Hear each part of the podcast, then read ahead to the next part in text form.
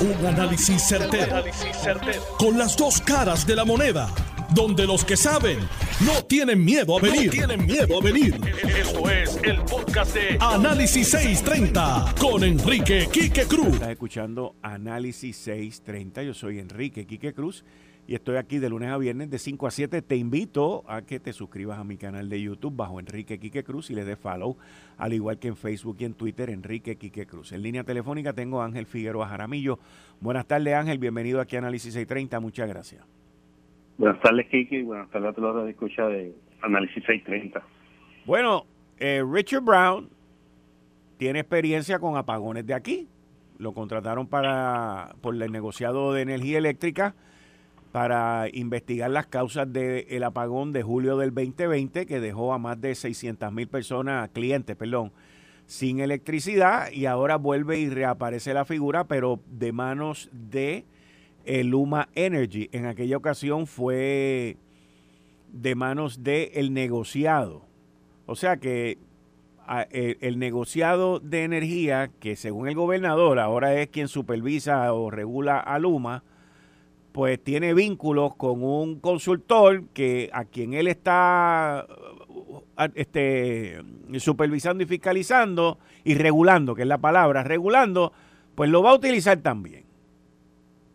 Cuéntame. Mira aquí que esto, es bien interesante. Esta primicia que, que, Análisis 630 acaba de sacar, donde sale un contrato firmado por Edison Avilés y Richard Brown hay que poner un poco de, de, la trasfondo para que el país pueda entender eh, esta situación del día de hoy.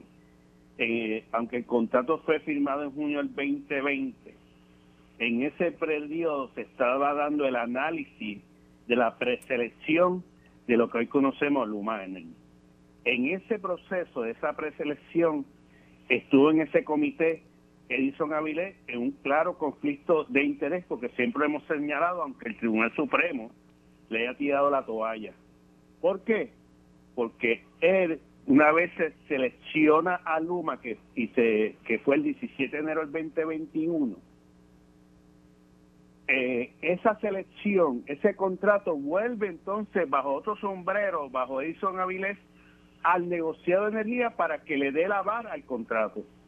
Y en evidencia que se consiguió en un requerimiento de documento por la organización Cambio, se vio que hubo un intercambio de correo y de propuestas del negociado a las APP y Luma por el contrato. O sea que Edison Avilés no solamente estuvo en la selección del operador, sino también estuvo en el, la confección y análisis del contrato para después venir como presidente del negociado junto a sus comisionados y aprobar este contrato.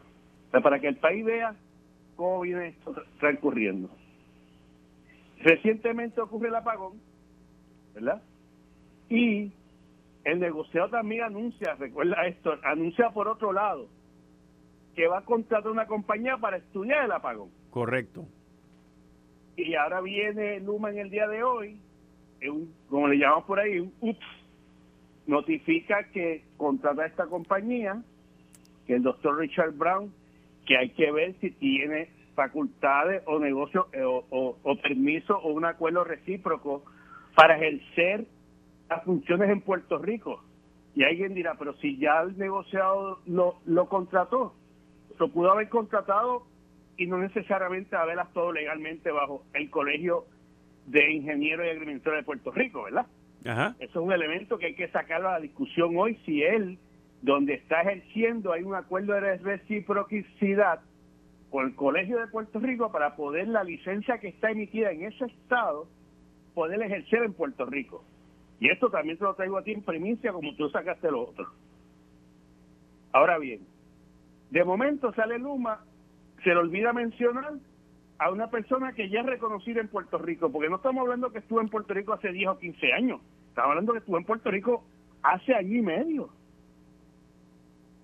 Por lo tanto, está fresco en las memorias y le notifica a la, al negociado la intención de, contratar a esta compañía, el cual el negociado conoce muy bien, especialmente su presidente. Y oculta la información también del trasfondo de esta compañía, que además que el negociado de Puerto Rico lo contrata de energía, también trabajó en Quanta Service. Que en otro grave conflicto de interés. Y ese pequeño detalle se lo olvida notificarlo. Ahora bien, nosotros esperamos que ante esta denuncia, esta primicia que saca Análisis 630 de ese contrato que firmó Edison Aviles, vamos a ver cuál va a ser su expresión o su acción del negociado, lo que Luma acaba de informar. Cómo el negociado va a poder validar, interpretar, regular el análisis que haga esto a lo mejor el 2025, que se haya reducir el informe, sabré a cuánto le cuesta el pueblo de Puerto Rico. Porque es otra cosa, Luma no, no quiso divulgar el costo del contrato. Es importante destacar, Quique, que todos estos contratos los paga la factura del pueblo de Puerto Rico de energía. Así mismo es. Nadie piense que eso va a salir del bolsillo de Luma. Todas las compañías que Luma anunció hace dos, hace una semana y media que contrató para hacer el análisis de la ingeniería y reconstrucción y expertos para allí, para el Yard, para el Parque Interruptor de Costa Azul. Todo eso lo pagamos nosotros. Antes la autoridad tenía su división que se especializaba en eso, que era ingeniería. ¿Por qué no Luma no quiso encomendar este estudio al Colegio de Ingenieros y Agrimensores? Un ente totalmente independiente que hasta donde sepamos no tiene contrato, ni ha tenido contrato ni con el negociado, y mucho menos con cuánta o Luma, hasta donde sepamos, ¿verdad? No sé que también haya sorpresas por ahí. Esto es lo que tú acabas de señalar, Quique. Además de todo el aparente conflicto interno de Pichel y Cache, donde 630 saca a reducir el contrato firmado con puño y letra de Richard Brown con ese Avilés. Todo va conducido a que volvamos a pasar lo que pasamos en junio del año pasado, que al día de hoy nadie sabe qué pasó, cuáles fueron las causas del incendio que ocurrió en Monacillo. No sabemos. No sabemos. No sabemos y no sabemos de la que Richard Brown este, investigó para el, para el negociado de energía en el 2020 y de esta tampoco vamos a ver. No, y, lo más interesante es que el pueblo de Puerto Rico va a seguir pagando el gobierno en lugar de ponerse las pilas, tú serás postura de nosotros, de la cancelación del contrato, pero lo menos que debe ser el gobierno, el señor gobernador es, mire, esto se acabó ya vamos a fiscalizar esto y vamos a, poner la gente que sabe fiscalizar esto. Y si no da pies con bola, pues tomamos decisiones. Es lo menos. Creo que lo que el menos el país, aunque el país hoy abrumadoramente ya rechaza este contrato, pero el gobernador que se ha negado a, evaluar una posible cancelación, lo menos que debe hacer, y yo creo que la legislatura podría actuar en eso, es pasarle los poderes, como pasa en todos los operadores privados que hay en Estados Unidos. Esto, esto es una copia del, del, del IPA, el Orion Power Authority, y quien supervisa la compañía operadora es la Junta de Gobierno y, la, y del Estado de dueño de la propiedad del sistema eléctrico. Porque son los especialistas y son los dueños aunque es un ente público. Por aquí no. Aquí le podemos fiscalizar a un regulador, porque eso es importante, tú acabas de señalar, Quique. El negociador de energía no fiscaliza el contrato, el negociador de energía lo que hace es regula, hace cumplir la política pública y el plan entregado de recursos. Es un regulador, no es el que supervisa el contrato y el señor gobernador y otras personas se están zafando adjudicándole al negociado esas facultades que no tiene. Y otro elemento que yo he discutido públicamente. También, no solamente es pasarle el contrato a alguien que lo pueda fiscalizar eficientemente, es enmendar el contrato para que permita la fiscalización, porque ese, que ese contrato no es supervisable. Ese contrato le, ha entregado tantas facultades a y derechos que cuando tú vienes a, tratar de fiscalizarlo, no tienes forma de fiscalizarlo porque yo levanto la mano y dice, no, eso, el contrato dice esto, el contrato dice esto otro. Por lo tanto, hay que también entrar, y, igual y repito, con esto no significa que ya hemos cambiado la postura en caso nuestro de que el contrato es nulo. Lo que estamos planteando es las cosas que no mínimas que no se han querido ni hacer a 10 meses de este contrato y, sola, y no solamente a 10 meses del contrato y la experiencia que hemos vivido hasta este momento. Hay gente que dirá, ah, pero si antes era igual. Es posible, pero antes eran, el antes puede ser de hace 10 años para acá, 9 años para acá, que hayan ocurrido eventos similares, no en una secuencia de 9 meses, ni 10 meses, y que, no, y que nos esté costando más de 160 millones en cargos de servicio por el contrato en sí, que es un elemento que nadie habla, y que nos cuesta sobre 800 millones porque el pueblo de Puerto Rico le paga la nómina completa a, a, toda la operación de Luma. Te voy a hacer una pregunta. ¿Por qué a 12 días eh, no ha habido, y si esto es normal en situaciones como esta, ¿por qué no ha habido un intento de limpiar el área y de reparación? porque ellos están tratando, primero tengo que reconocer, como lo he hecho públicamente, siempre he dicho lo corté, no quita lo valiente. Hoy Ecoeléctrica y la unidad 65 están pudiendo generar porque la autoridad y su director ejecutivo el día del apagón fueron allí y le dijeron a Luma, límpiame esta área que por aquí voy a salir. Si no fuera por eso, Quique, hoy estuviéramos todavía esperando, como tú acabas de señalar, que ellos hagan toda una planificación, todo un análisis estratégico, contrataran 20 compañías para decirnos, sabrá Dios si a lo mejor no, ni lo dicen. Lo que hoy todavía no han podido decir. O que la culpa no fue de ellos.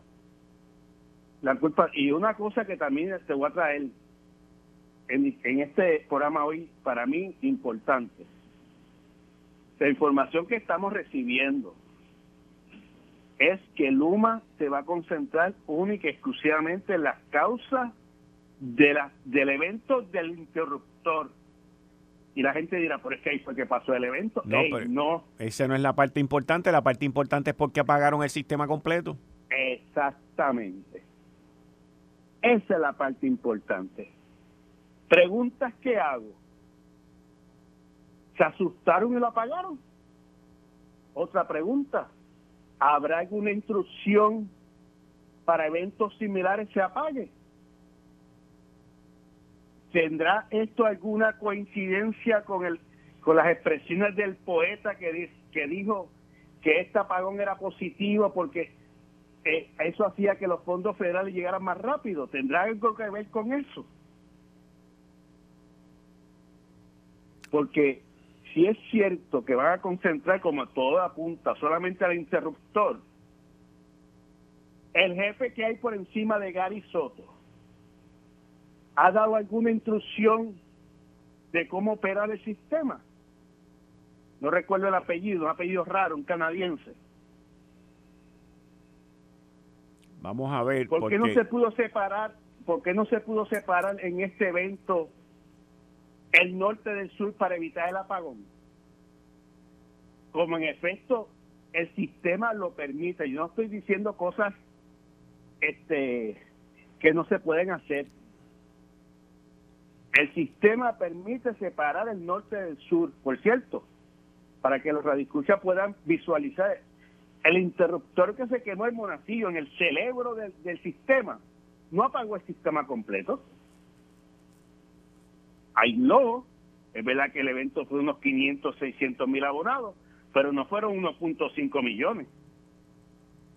Y pudimos levantar porque las máquinas estaban disponibles en 12 horas o menos. Vamos a seguir con esto porque esto, esto no termina aquí y cada vez que pasa un día lo complican más para que nadie sepa qué fue lo que pasó y el interés aquí ya no es el interruptor, el interés aquí es el por qué la isla se apagó. Y que esa es la clave. Y hay que repetirlo y hay que el país pueda entender por qué estamos mirando para allá Jumea, como dicen por ahí. No es normal que por una avería en un lugar se haya apagado la isla completa. Si hay alguna explicación técnica tienen que evidenciarle y justificarle. Y tú sabes que, y tú has hablado mucho de estos temas, yo lo sé, el sistema guarda y recopila toda esa información. Toda la información. Bueno, seguimos Ángel, muchas gracias. Vamos a seguir hablando de estos temas según van desarrollándose. Muchas gracias. Y, la primicia de hoy es importante porque esto no se da en, en eventos aislados. El contrato de Richard Brown con Edison Avilés, el negociado de energía. Así mismo es, así mismo es. No es la primera vez que quiere ser juez y parte en todo esto. Sí. Muchas gracias. Gracias, Kike. Bien, ahí ustedes escucharon a Ángel Figueroa Jaramillo. Miren, el, cuestionamiento es bien sencillo. No ha comenzado la reparación, nos están dilatando la situación y en el gobierno pues nadie hace nada y estamos a cuarenta y pico días para que comience la temporada de huracanes. Y dentro de toda esta burondanga que nosotros vivimos en esta isla, pues ayer yo traigo el cuestionamiento de que me da una suspicacia de lo que pasó con lo de AutoExpreso. Y ustedes lo escucharon ahorita, que lo dije. Me da suspicacia cómo es que tú tumbas un sistema un sábado, el domingo, después sale con cinco días, después sale con diez días. Se ve, se veía a legua que esto era un corre y corre lo que había aquí con el AutoExpreso. ¿Ustedes saben cuántas dependencias del gobierno han sido hackeadas, intervenidas con estas cosas que se llaman ransomware, que es un secuestro de la, de la data? Te secuestran toda la data. Eh, perdón, 1900, no, 2017, Hacienda, Recinto de Ciencias Médicas, el CRIM, la Autoridad de Energía Eléctrica, Turismo, Carretera, Salud, el Senado de Puerto Rico y ahora Autoexpreso. Esas son las que nos hemos enterado. En Europa hay una ley en la Unión Europea que si a ti te hacen una intervención como esta, tú tienes que notificarlo, tienes un periodo de horas. No sé si son 24, 48 horas, 72 horas. Aquí utilizan el tiempo para esconderse porque se asustan. Esto es parte del mundo que vivimos sobre 900 millones de ataques al año. Esto es en Puerto Rico nada más. Ahora, una de las causas principales es la cantidad de gente que trabaja desde sus casas, que no tienen las protecciones, pero tienen los accesos a los sistemas del gobierno. La otra causa muy importante que deberían de investigar, pero no lo van a hacer, es quiénes son los que le están proveyendo al gobierno de Puerto Rico esta protección. Porque yo sé de un caso, y tengo conocimiento propio, que el individuo lo que tiene una compañía de construcción y consiguió la representación de esta compañía y tiene un contrato millonario en el gobierno de cybersecurity. Pero allí no se ponen bloques, ni varillas, ni cemento. Y eso es lo que pasa en el diario vivir. La secretaria de la gobernación, Noelia García, hoy, en la, en la intervención que tuvimos, aseguró y nos dejó saber que la compañía que ofrece este servicio en el, en el auto expreso que esa compañía no utiliza, no utiliza las guías que utiliza el gobierno para protegerse. Y según la conversación que yo tuve este, la semana pasada, ayer, perdón, con Ángel Pinto, pues nos dijo que esta compañía lleva desde el 2015 desde el 2015 con un contrato de mes. Entonces, si tú tienes un proveedor de servicio de mes a desde el 2015, que la misma secretaria de la gobernación te dice que esta compañía no sigue los parámetros, los procesos para protegerse, entonces, ¿de qué estamos hablando? ¿De qué estamos hablando? Esto es un disparate. Un disparate. Si tú no cumples, te tienes que ir y se acabó. Se acabó. Y el que tiene la piquita montada que se vaya para otro lado y que resuelva en otro lado. Pero esto es una cosa básica. Ahí está nuestra información. Ahí están nuestras contraseñas. Ahí están nuestras tarjetas de crédito. Las tarjetas de débito. Ahí están todos los detalles de donde uno vive. Ahí están todos los detalles del vehículo que uno maneja. Ahí está todo. Toda esa información te la piden en AutoExpreso. Y esta situación mata, mata la confianza de la gente en poner su información ahí y no tenerse que meter en la fila del recargo. O sea, son cosas tan y tan y tan básicas y tan y tan sencillas. Gente que cobran barbaridades de dinero. Yo no tengo problema con que cobren barbaridades de dinero, pero, bueno, por lo menos protege, protege a tus clientes. ¿Por qué no protegiste a tus clientes? Cuando yo leí las declaraciones de Noelia García, yo quedé bruto. Ahora, si Noelia García sabía esa información, ¿por qué en carreteras no la sabían o no habían dicho algo o no le metieron una carta? Si no pone la, seguridad necesaria para evitar estos ataques, pues te vamos a cancelar el contrato y se acabó.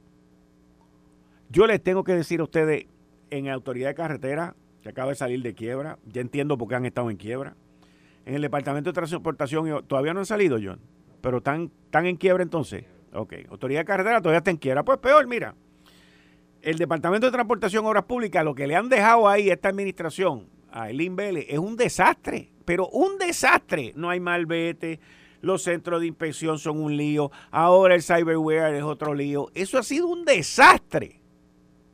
Un desastre que le dejaron a esta gente. ¿Y qué uno va a hacer? Dime. Tiene que limpiar la casa.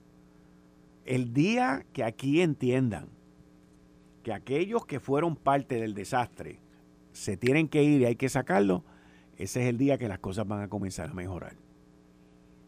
Porque mientras no haya consecuencias por tu ineptitud, la ineptitud seguirá reinando. Eh, estás escuchando el podcast de Noti1.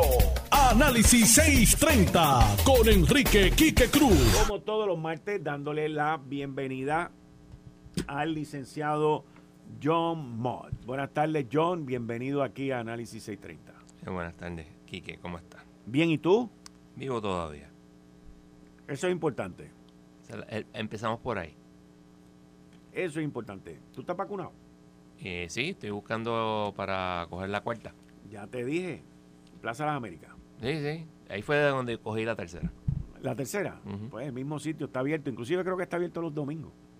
Yo puedo ir un día de semana, yo tengo flexibilidad. Ah, yo trabajo por mi cuenta.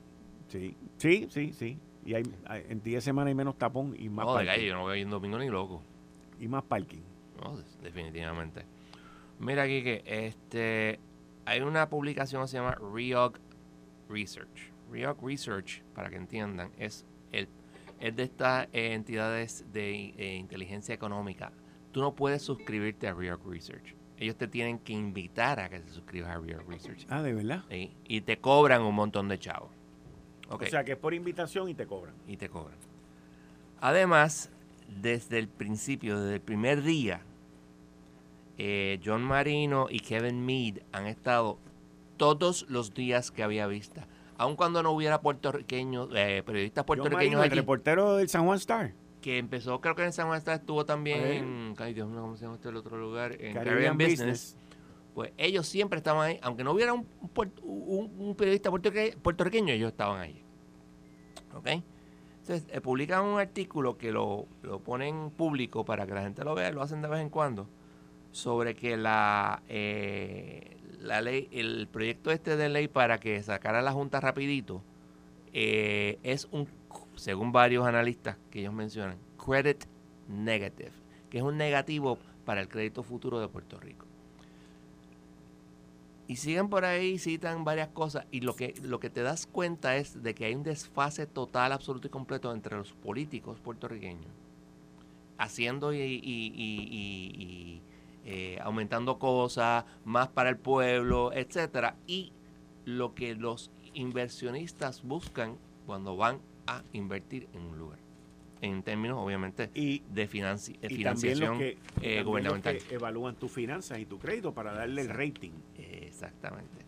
Te mencionan, por ejemplo, que uno de los hay dos bonos principales, uno de ellos ahora mismo no acuerdo, ese principal, bajo de, de estar vendiéndose a 95 centavos por dólar, se está vendiendo ahora a 91. Interesantemente, los CBI, que son los que, bueno, cuando eh, el IBU suba, pues entonces vamos a pagarlo. O sea, eso depende de que la economía mejore. Pues eso están vendiéndose entre 50 y 57 centavos, lo cual no es muy bueno. Porque todo esto se hizo para poder vender, eh, que los inversionistas, o perdón, los bonistas pudieran vender esos bonos. Y aquí hay un desfase total y, no, y los políticos no parecen entender que no pueden creerse que todo se hace como ellos quieran. El, esto es importante porque porque ahora mismo Puerto Rico depende exclusivamente para su inversión en fondos federales. Sí, nos dieron un montón de chavos, pero como dice el mismo plan de ajuste y el plan fiscal, esos chavos se van a acabar en un momento. Y tú no tienes garantía de que te lo van a dar de nuevo. Así que ahí tú tienes que poder invertir. Por eso la prohibición por, para este, emitir bonos, no las prohibiciones, sino los, los escollos para emitir bonos que hay en el plan de ajuste, duran 10 años. ¿Qué va a pasar de aquí a 10 años? Va a depender de las decisiones que se tomen ahora. Y esta, eh, este afán eh, desenfrenado por sacar a la Junta, pues no es buena para eso. Obviamente es un problema de democracia, pero pues, such as life in the tropics and then you die. Ustedes querían una, ustedes querían una quiebra, pues cogieron una junta. Así mismo es. Esa fue la negociación que se hizo. Bueno, vamos por parte. Eso no fue la negociación que se hizo. Eso es total, absolutamente. eso es el, el, el, cuento del gobierno de Alejandro. Lo que ocurrió cuando fue. Cuando tú dices de negociación, y yo digo de negociación, me refiero a que o lo tomas o lo tomas. Sí, pero vamos a ponerlo como, como es cuando el gobierno de Alejandro va al gobierno federal a pedirle al Departamento del Tesoro préstamo de chavo, el Departamento del Tesoro le dijo, yo no te puedo prestar chavo, pero deja ver si yo puedo conseguirte una quiebra. Cuando se lo presentan a los republicanos, los republicanos dicen, bueno, yo te lo puedo hacer, pero me tienes que tener una junta. Y ahí entra lo que tú dices. Or leave it y el, el comisionado residente, hoy gobernador, dijo que sí. Y el gobernador de Puerto Rico en ese momento, Orlando García Padilla, dijo que sí. Eh, y eso es donde estamos. Y estamos aquí, y, de hecho el otro día yo lo puse. ¿Tú, ¿Tú, nunca oíste de un profesor que se llama Sánchez Tarniella? No. Sánchez Tarniella era un profesor de economía en los tiempos míos, muchos años atrás, y tenía un libro del 73 eh, sobre la economía de Puerto Rico. Y en ese libro, una de las, primeras páginas, habla sobre el que no se podía seguir con el desenfreno de coger prestado. Estamos cogiendo demasiado prestado. Estamos hablando de que las cifras que él pone es 71 y 72. A eso le añade el informe de Tobin. El informe de Tobin, que fue de en, para Hernández Colón, creo que fue el 75 74. Tú le mandabas una carta al, al, eh, a Fortaleza y Fortaleza te enviaba el informe Tobin. De hecho, yo tengo el informe Tobin, todo chavado, porque lo he leído varias veces, y, eh, este, y lo tengo original, que no es fácil de conseguir. De verdad. Sí, lo tengo en, lo tengo afuera. Y ese informe también decía que estamos, ustedes están cogiendo demasiado prestado y no pueden seguir cogiendo prestado. Eso fue en los 70. ¿Eso paró? No, eso se aumentó. De hecho, se crearon corporaciones públicas para coger prestado obviamente el más este, famoso es este Cofina, para supuestamente pagar la deuda inconstitucional, eh, eh, digo, deuda este extraconstitucional, que es un embuste, porque eso fue un invento que hizo este el secretario de Justicia de, digo, perdón, sí, el secretario de Justicia de Rafael Hernández Colón en 1970 y algo, para poder justificar que iban a coger prestado para balancear el presupuesto. Y ese afán de coger prestado para hacer obra o para hacer lo que sea, pues es lo que nos ha traído este problema. Y vemos que eso es un problema de hace muchos, muchos años. La crisis de Puerto Rico no empezó en el 2006 como mucha gente quiere decir. No tiene nada que ver con los 936 ni nada por el estilo. Tiene que ver con la prodigalidad de los políticos puertorriqueños y del electorado que los elige. Porque vamos a ser justos con ellos también. ¿Con la que tú dijiste? Prodigalidad. ¿Cómo? Prodigalidad. Explícame.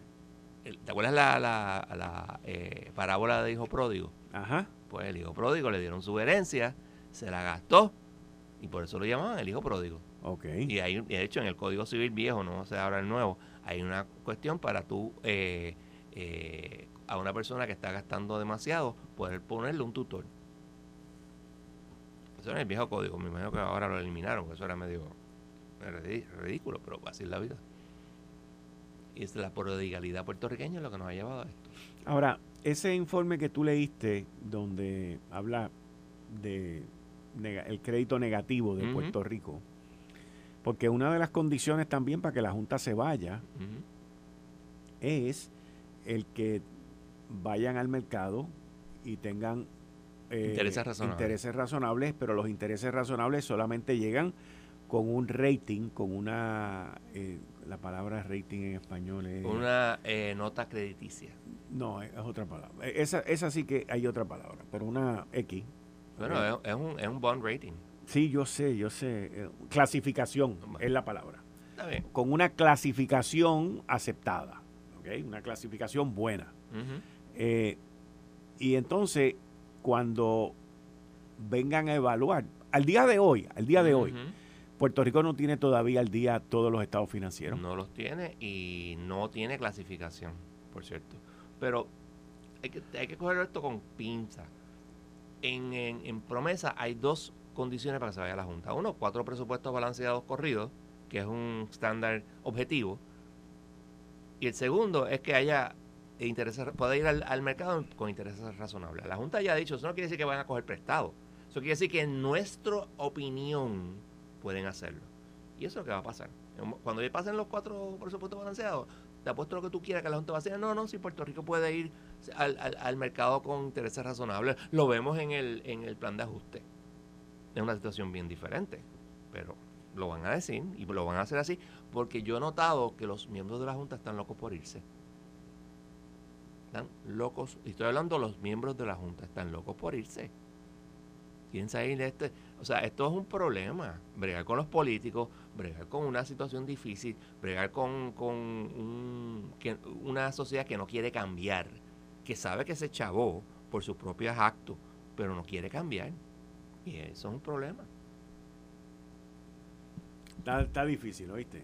Está, difícil. Sumamente difícil. Es como si tú fueras zurdo y mañana dices, no, de ahora en adelante yo voy a escribir con la derecha. Y voy a escribir lindo con la derecha. yo no escribo lindo con la derecha. Pues, eso, es lo que te estoy diciendo, pero para que, para que la gente entienda, porque aquí el, el problema que yo he dicho desde el principio de la quiebra y aquellos que no estén de acuerdo conmigo, lo digo con todo respeto a que estén en desacuerdo, es que Puerto Rico no ha sufrido la quiebra. Exactamente. Como, y, te lo digo porque cuando tú hablas con gente en Argentina, por ejemplo, que estuvieron en quiebra, Grecia. en Grecia, y hablas con gente que han vivido la verdadera quiebra, esa gente llora. Llora. Aquí yo no he visto a nadie llorar, ¿ok? ¿Por qué? ¿Por qué digo esto? Porque nosotros, cuando vamos a llorar y vamos a sentir la quiebra de verdad que estamos viviendo, el proceso que lo estamos viviendo ahora, es cuando nos espeten el plan de ajuste de la Autoridad de Energía Eléctrica. Ahí es donde nosotros vamos a llorar, ahí es donde nosotros vamos a gritar, ahí es donde nosotros vamos a patalear. Porque falta un detalle bien importante, que no, es un imponderable importantísimo. Originalmente en la ley del 2018, se habló de la venta de, la de los, eh, y, en el contrato de Luma también está, por cierto, de la venta de la eh, generación. Pero cuando vas al plan fiscal último se está, del gobierno de Puerto Rico, se está hablando de hacer un arreglo como el de Luma. Están hablando de tener un administrador. ¿Qué pasa? Si tienes un administrador, le tienes que pagar. ¿Y de dónde sale el dinero para pagarle? De la factura. De la factura.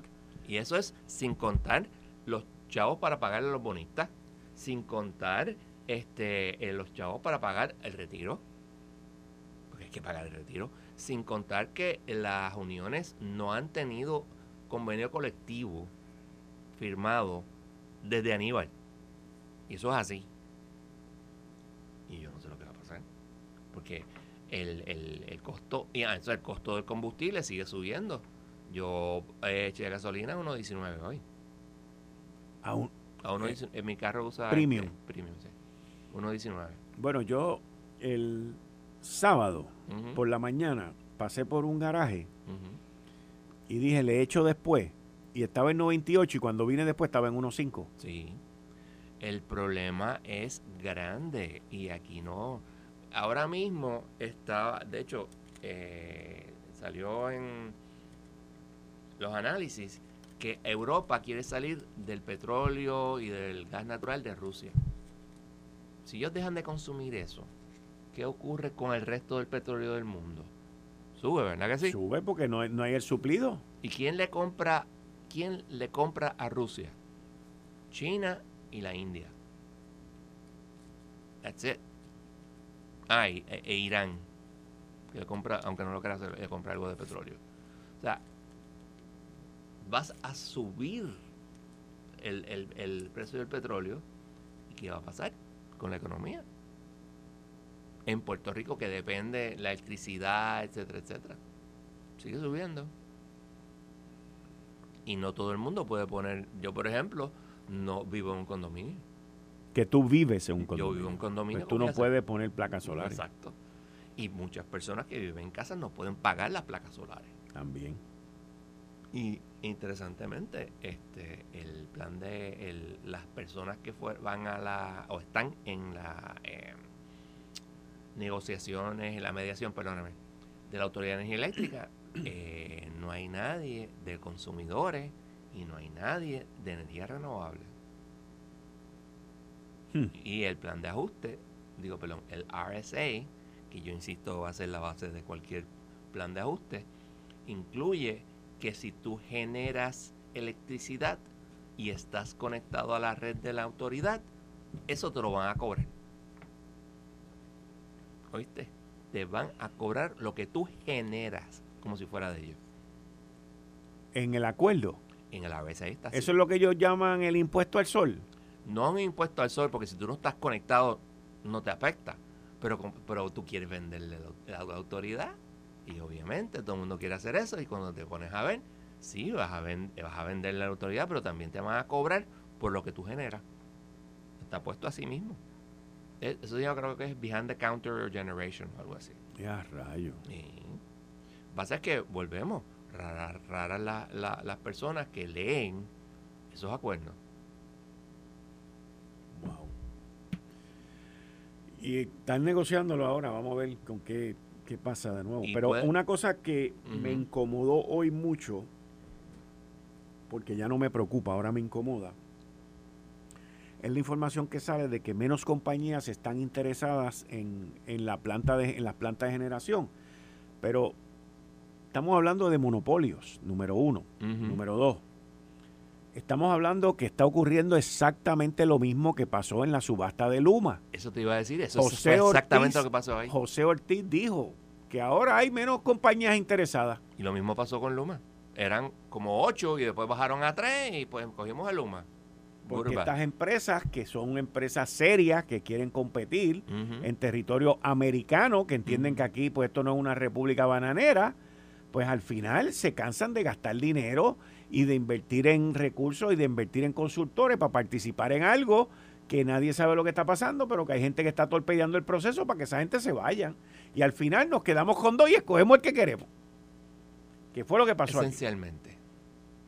Fue lo que pasó aquí. Esencialmente, entonces si pasa lo mismo que pasó con, con Luma, que con todo respeto al amigo, al amigo Figueroa Jaramillo, mientras la Luma tenga el, el apoyo de la Junta, el gobierno de Puerto, Rico sabe que no puede cancelar ese contrato. Porque se le van a decir, esa cancelación es ilegal bajo la sección 108A de eh, promesa. Y la juez Swain va a decir, tú tienes razón. And that's it. A menos que fiscalicen y demuestren que estén cumpliendo. Lo que pasa, ok, si tú lees el contrato de Luma, el incumplimiento tú tienes que demostrar que tú has incumplido, hay unos, creo que son 10, 10 o 12 parámetros. Tú tienes que probar que tú has incumplido por tres parámetros por tres años, a pesar de que te dijeron no has cumplido con esos parámetros. Yo entiendo que hay maneras de bregar con eso, pero el gobierno de Puerto Rico no quiere bregar con eso. Quiere bregar con eso. no quiere bregar con eso. Pero yo qué sé yo, yo soy solamente abogado. Yo no sé de gerencia. Te, te digo, o sea, nosotros, y quiero que estemos claros, porque quiero que estemos claros, yo no estoy en contra de Luma. Yo quisiera trabajar bien. ¿Ah? Yo, lo que quiero es que lo hagan bien. Exactamente. Eso es lo que yo quiero. También. Y que me digan la verdad. Yo lo que quiero es que me digan la verdad y que me cumplan. El problema y que lo hagan bien. O sea, aquí hay, aquí han venido empresas que lo han hecho bien. Mira, el ejemplo lo tiene, aunque digan lo que digan, Metropista, la PR22. Correcto. El aeropuerto es otro sistema que funciona. El, puente Teodoro Moscoso en una época cuando también son cosas que funcionaron bien. Pero el problema estriba en que, mira, y esto tiene que ver solamente con asuntos legales. Cuando yo vi la imbecilidad que estaba haciendo Luma con lo que Luis Raúl le estaba pidiendo, que sí, sin lugar a duda, lo que quería era jorobarlos. Sí, pero eso son batallas que ves esas batallas ridículas que estaban haciendo, tú sabías que no, estaban, no iban a venir con este asunto porque no tienen el, el wherewithal de entender que una cosa es la, la parte técnica, que aparentemente tampoco no lo saben mucho de eso, y otra cosa es la imagen ante el público. Y eso no lo saben manejar. O sea, la, la, parte de relaciones públicas del humano, ¿vale? No, no, no, no, no, no, no. Pero perdóname, no se le puede llamar relaciones públicas. Perdón. ¿Qué tú la llamas? disparate público. Sí. O sea, es un disparate. No acaban de, poder eh, eh, componer un... Hasta, mira, hasta con lo de la investigación, otra metida de pata más. Claro. O sea, no, no, no sé, no sé. Mira, mi columna en el Nuevo Día Mañana eh, se titula Gobernador, ¿con quién es el problema? Porque el gobierno y Luma empezaron a caer encima a FEMA. ¿Están locos? FEMA tiene sus problemas. FEMA es sumamente burocrático, pero es what? Ellos tienen los chavos agarrados. Ah, ¿quién es el que tiene la chequera? Ajá. Pero eh, todo ese asunto es para, no, no, nosotros estamos haciéndolo bien para que el público no, no, no, se, no se moleste. Bueno, muchas gracias, John. Nos hablamos por si surge algo también en la semana, que siempre estamos en la expectativa. Eh, queremos ver arresto, pero no vemos arresto. No, porque lo que hay son entregas. Lo que hay son entregas. Pero tú sabes, entregas también. Está bien. Esto fue el, podcast de Notiuno. Análisis 630 con Enrique Quique Cruz. Dale play a tu podcast favorito a través de Apple Podcasts, Spotify, Google Podcasts, Stitcher y notiuno.com.